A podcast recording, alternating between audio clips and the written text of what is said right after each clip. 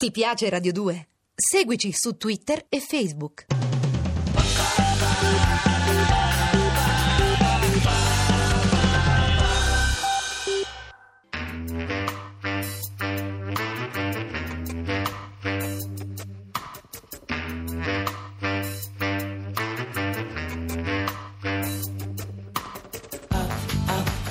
Alle 8 della sera, il racconto delle cose e dei fatti. Lucio Dalla, chi rompe paga e i cocci sono suoi. Regia di Vittorio Artamante. C'è stato come un lampo lì, proprio in mezzo al cielo, che rabucco balto liscio, liscio senza un pelo. Città sotto i rampresi, le luci del tramonto, la scia di un aereo facevano più bello il mondo.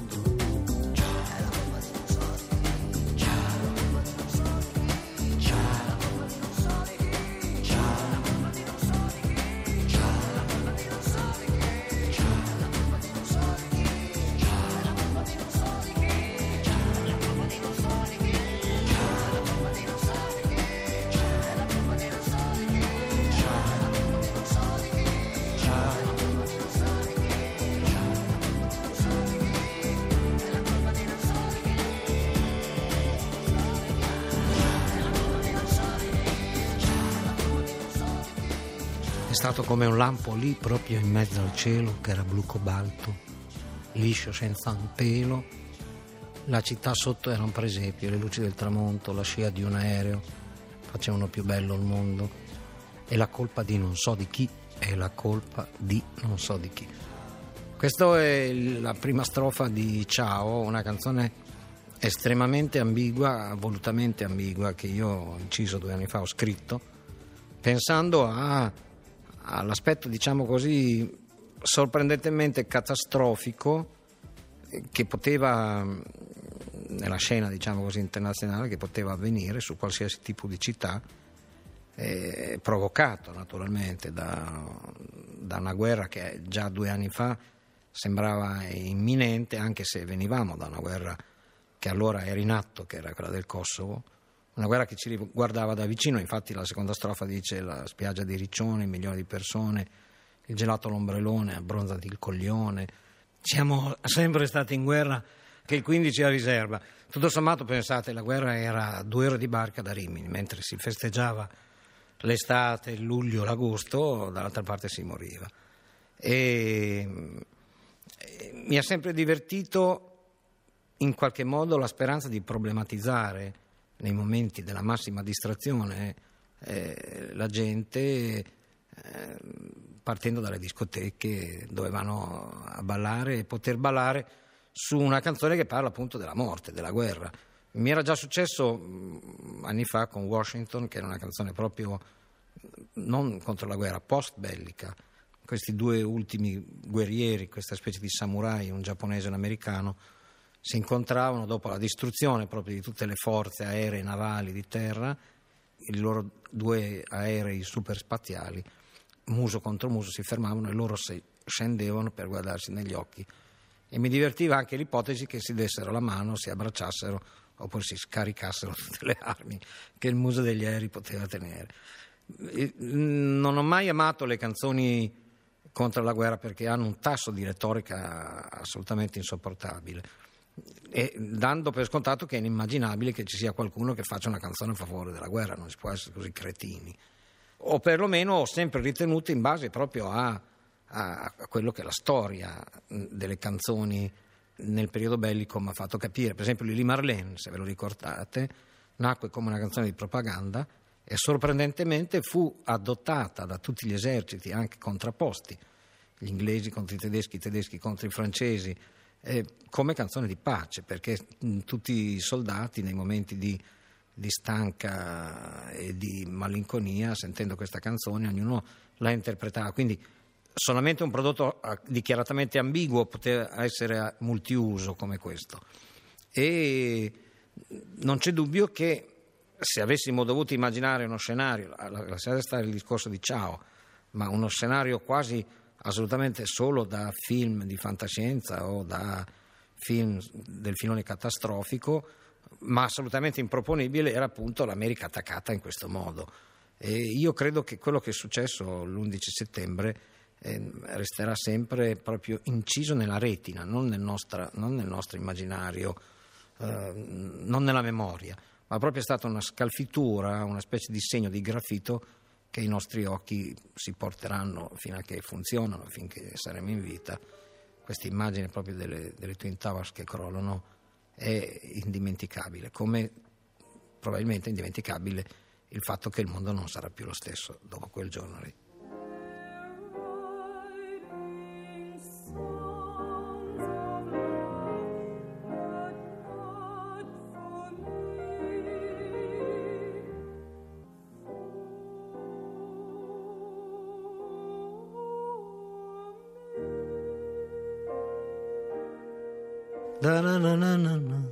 But no for me. Certo che io fino all'anno scorso andavo almeno 3 o 4 volte l'anno a New York, è la città che amo di più, e non c'è niente di più newyorkese che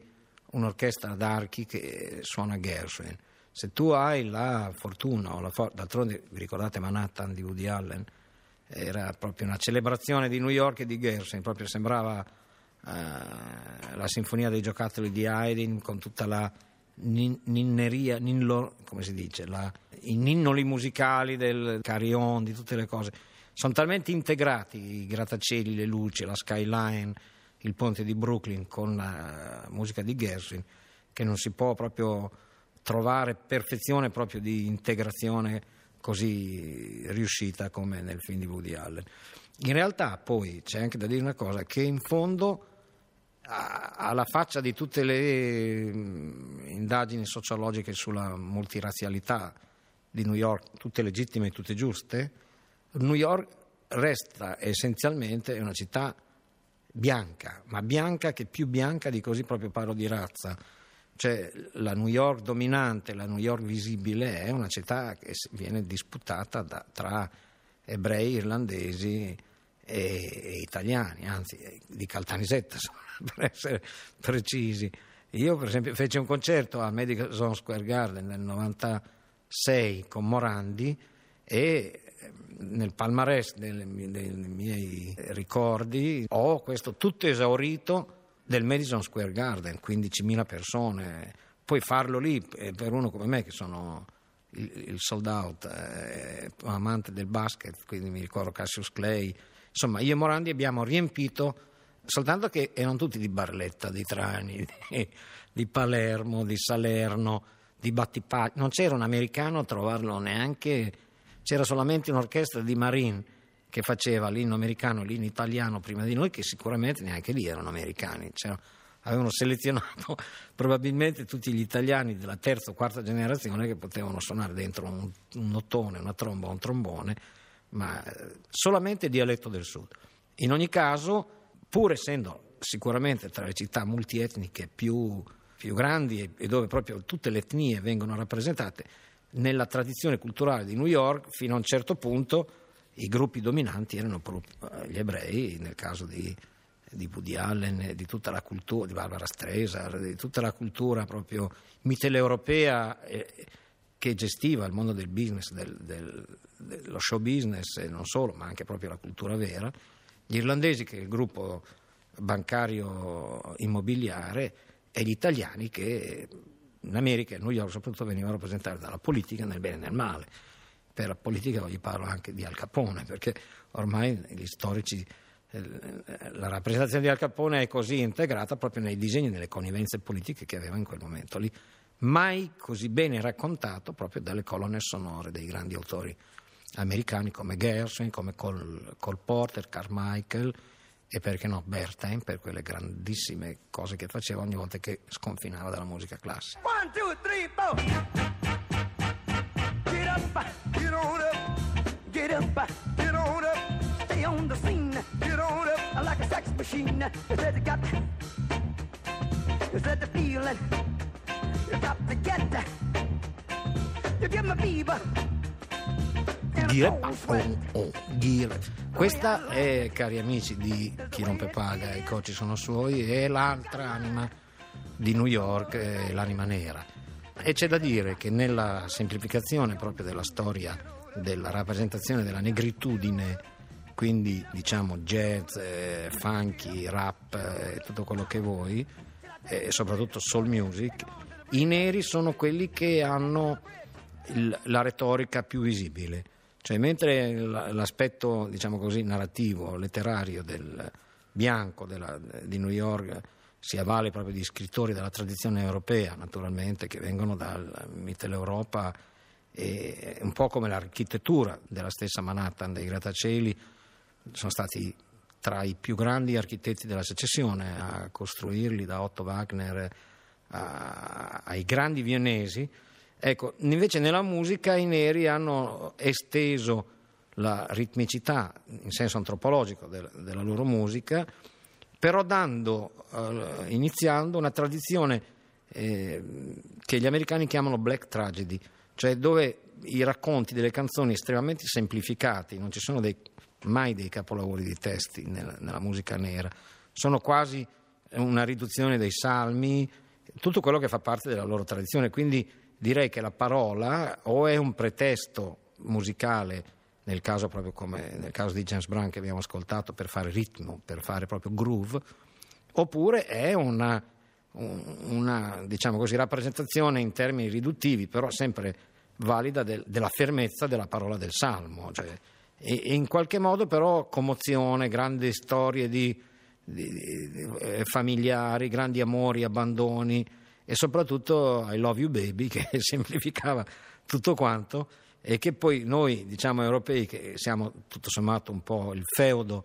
in questo senso della musica americana, della musica nordamericana, usiamo quando improvvisiamo le nostre canzoni,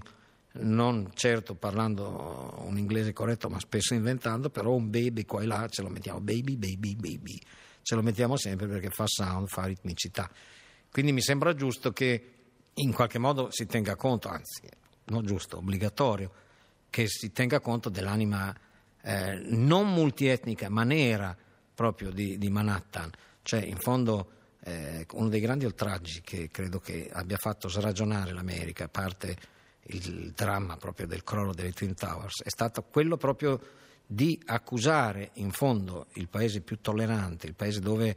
l'integrazione razziale, con tutti i sacrifici e con tutti i problemi che gli americani hanno dovuto affrontare, ma è perfettamente riuscita. Gli americani generosamente e in maniera furba hanno importato tutto quello che apparentemente doveva essere contro di loro,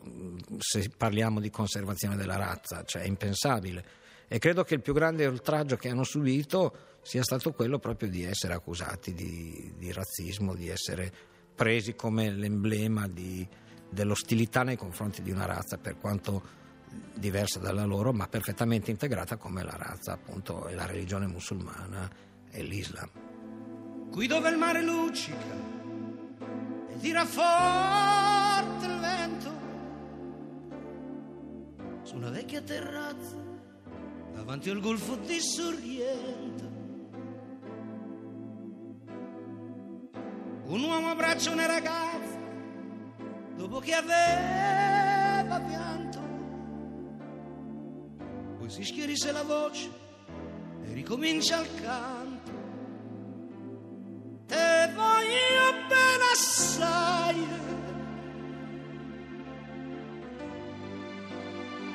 ma tanto, tanto bene sai.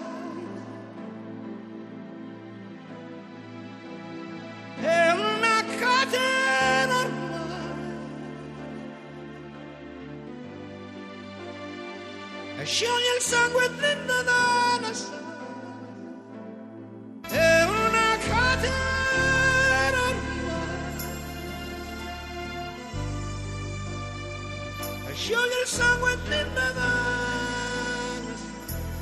Naturalmente non devo raccontarvi che cos'è Caruso, ma e con grande piacere mi fregio di questo dato, che in fondo è la canzone dopo Volare che ha avuto più cover nel mondo. E quando io l'ho scritta non avrei mai pensato che fosse destinata a diventare un successo così, però ho sempre pensato a come Caruso poteva in qualche modo, girandosi dal ponte di Brooklyn, e per intenderci, parlando di New York, il ponte di Brooklyn è dove c'è il River Café e dove c'è la panchina di Woody Allen, cioè dove sia Woody Allen che Caruso, che tutti quanti voi, tutte le volte che andate a New York, guardate lo skyline, purtroppo deturpato, non sarà, ripeto, più così skyline come era quando c'erano le Twin Towers, però insomma la grandezza, la magnificenza e poi anche tutto sommato la poesia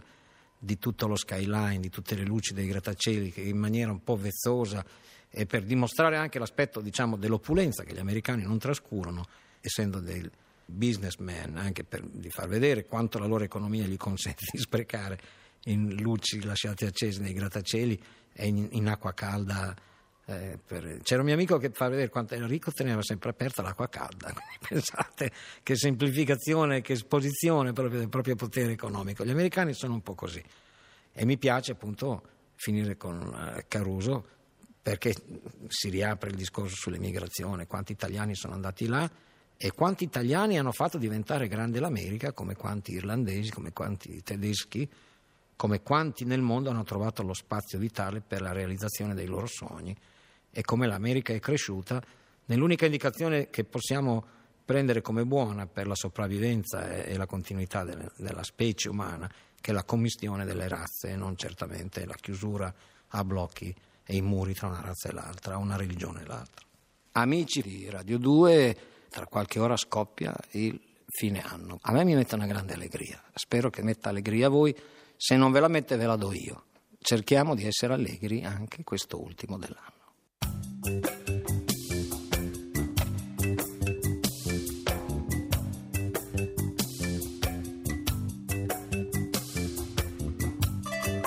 Abbiamo trasmesso alle 8 della sera Lucio Dalla, Chi rompe paga e i cocci sono suoi, regia di Vittorio Artamante. Alle 8 della sera @rai.it.